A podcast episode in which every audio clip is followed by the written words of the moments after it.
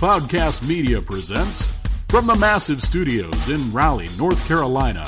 This is the Cloudcast with Aaron Delp and Brian Gracely, bringing you the best of cloud computing from around the world.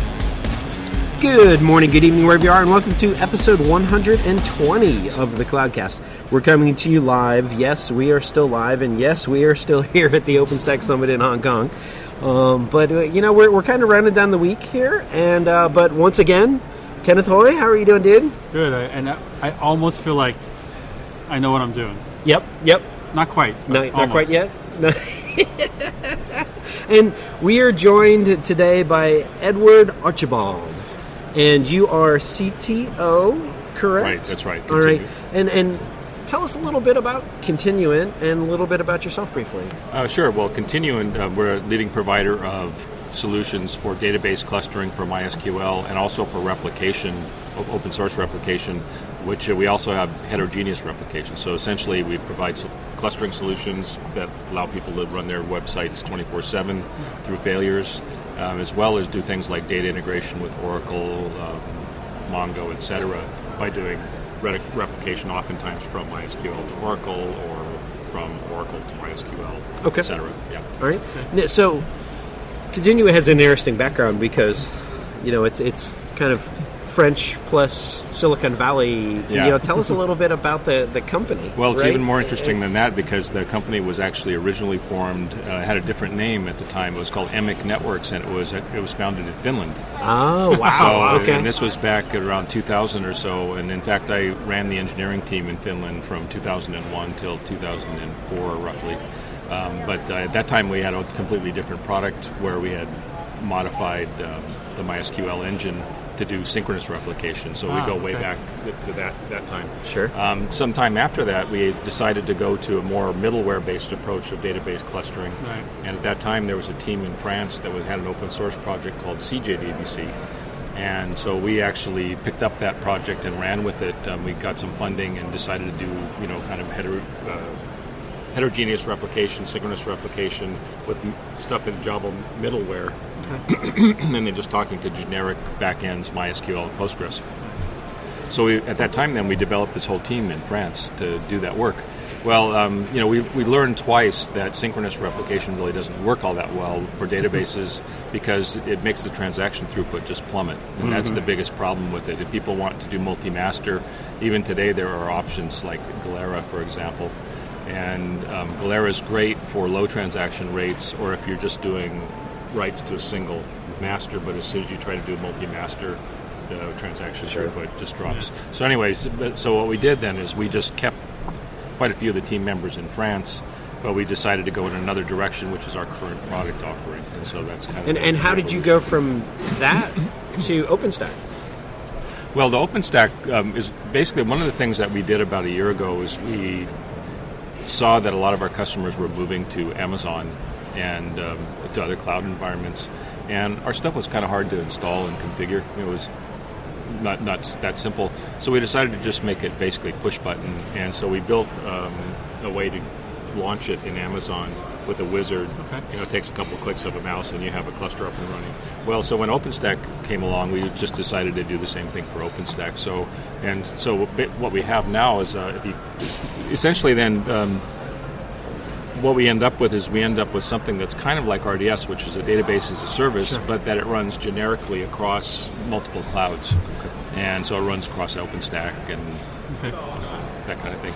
Um, a little bit further on, OpenStack has some interesting new functionality in Neutron. And Neutron, uh, and this is stuff that we haven't really worked on very much yet, but Neutron is going to allow us to do some things that we're currently doing in our connectivity layer in the networking layer with software-defined networking. So basically, in the, in the controller, and also using the APIs that we believe are going to be coming out of the Neutron project. Some of the new connectivity groups and uh, policy um, type work that they're doing. It's very very cool. The OpenStack stuff is. They have a very good group of people working on this stuff. So I'm really So how's that gonna? How's that? How are you leveraging that on the database side? Well, so what happens in our clustering is that we have a connect something we call a connector, which is a MySQL proxy. So it's like a wire level proxy. Sure. And so then that sits on top of a multi, multiple database servers and routes the connections to the correct server. So if you have a master database server and you want to mm-hmm. do writes, it'll route things to the master. Otherwise, it can route reads to slaves. So, but so in essence, it's kind of like a router for, for SQL. We used to call it the SQL router. Uh-huh. Well, so what what we'd like to be able to do is just completely eliminate that component because in some you know it's also a single point of failure. So people need to have multiple instances of this connector there as well. And by putting that stuff and pushing it down into the, the controller, like you know, basically an open flow control, controller, an open daylight controller, and interfacing to it with Neutron, we can pretty much eliminate that piece. Okay. So it's, it's really, uh, I think it's something that's going to take us a while to get to, but everything's starting to align for that to happen. Very cool. So Yeah. you've got some very big name customers. Um, what database challenges specifically do you see as you know as you go from these small customers to these large customers? And Yeah. and um, we talked a little bit about you know consistency and some of these other things earlier and about clustering uh, specifically. Um, what's kind of your secret sauce of what's missing from everything that's out there and what helps make y'all kind of different yourselves in the market when it comes to large databases like that Well, it's interesting you use the word secret sauce because sometimes we call our connectivity layer the secret sauce, and the reason for that is, is you know, for example, a large customer of ours is Marketo, and you know they have, I think, last count was something like 26 clusters uh, Right. of our clusters running. Uh, each one of those clusters has a minimum of four terabytes of data, and then and they're running, I don't know. A year ago, they were running 500 million writes a day. I- I'm sure they're way above that now. Yeah. And so they have massive data problems. And um, one of the issues that they have is if they want to upgrade their schema, for example, they need to be able to do that with zero downtime if at all possible. So one of the things that our stuff allows them to do is they can make changes to a slave while the app's running. And then they have an operation we call switch, or it's like a promote operation. So you can pro- promote the master to become uh, slaves that Yep. you know, switch Ah, roles. right.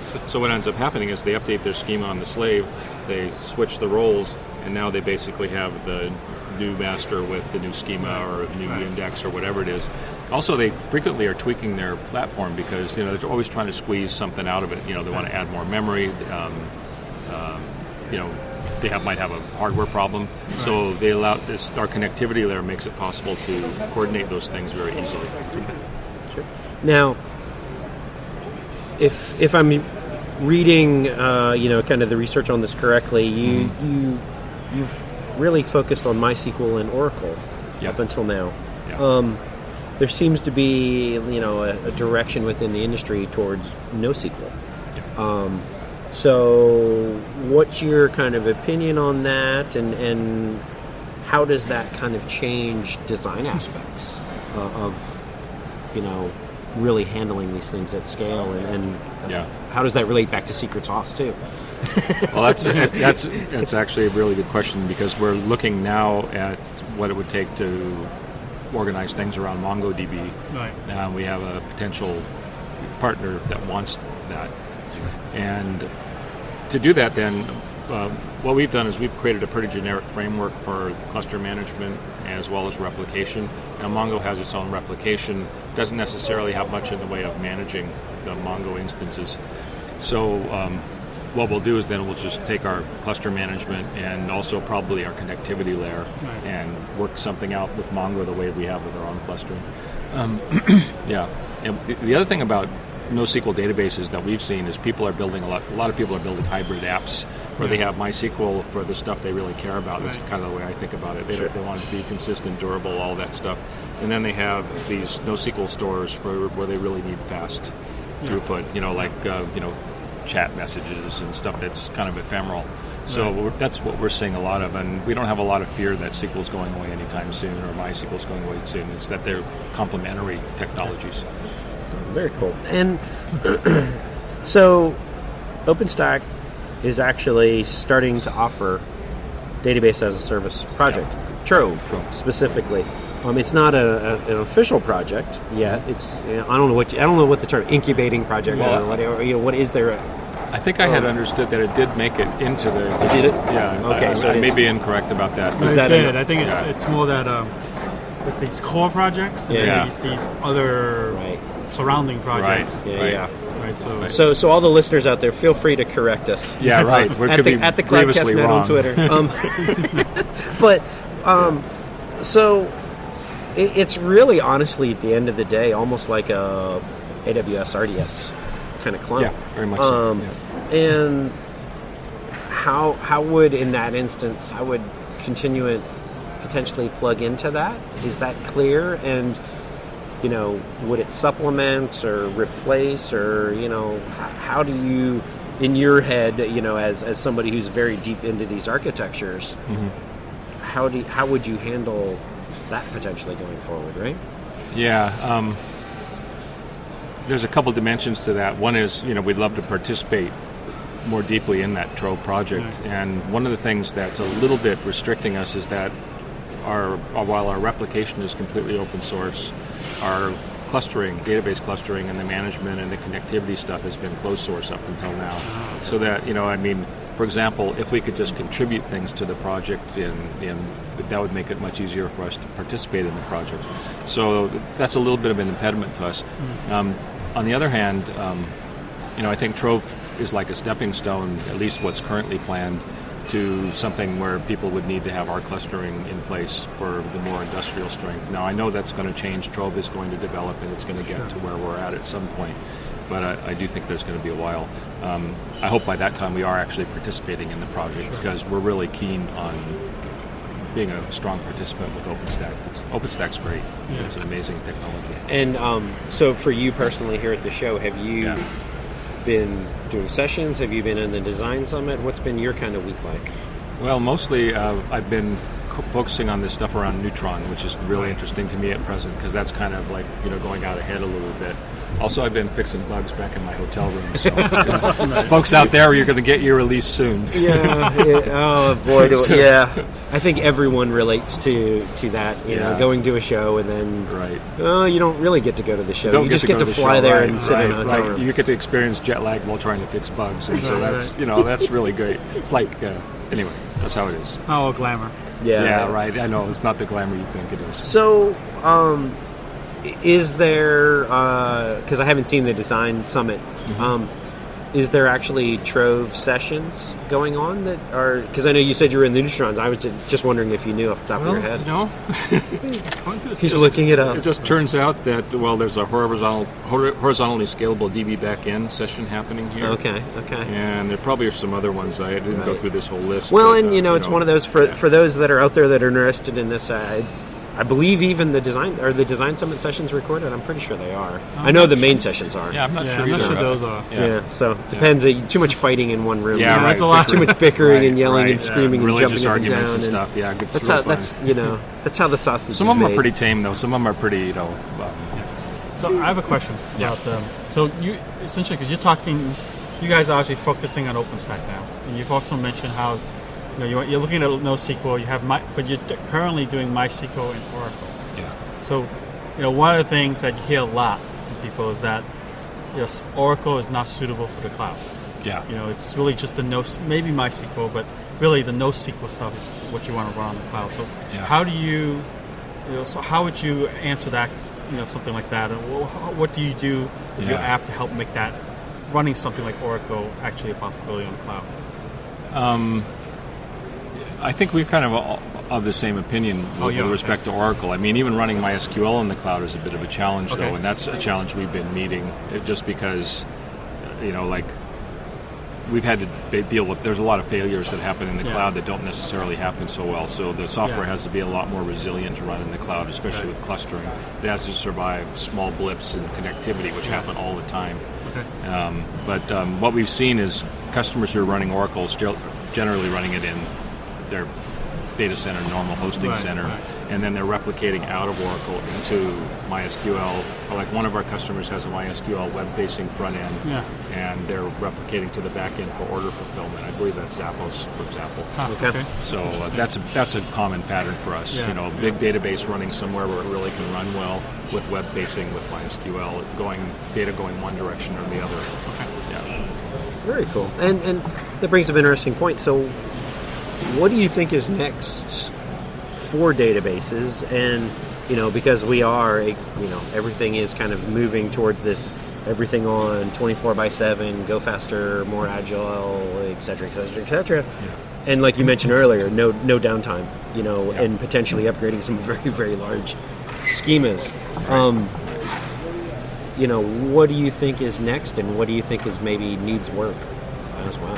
You know, the biggest problem is the with these massive amounts of data, especially if you're de- dealing with no SQL, with SQL databases, the way that we are mostly, is you have to have some sort of sharding pattern that works easily, so that people can just basically connect to a database, a service, really, database as a service. And the way we think about databases as a service is it's a service that should provide a lot of value adds to what just a regular database would be. And one of them would be you just connect to a single endpoint and you get to the data database that has your shard in it.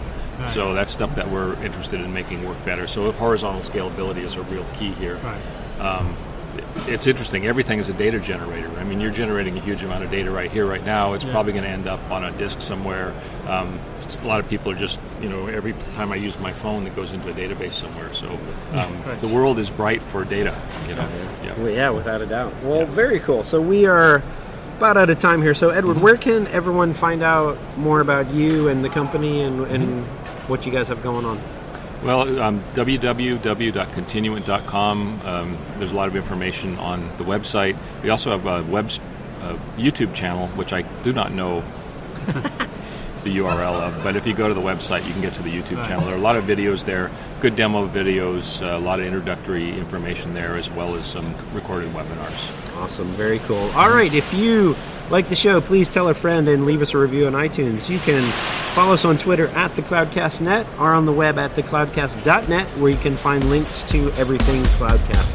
Thanks for listening.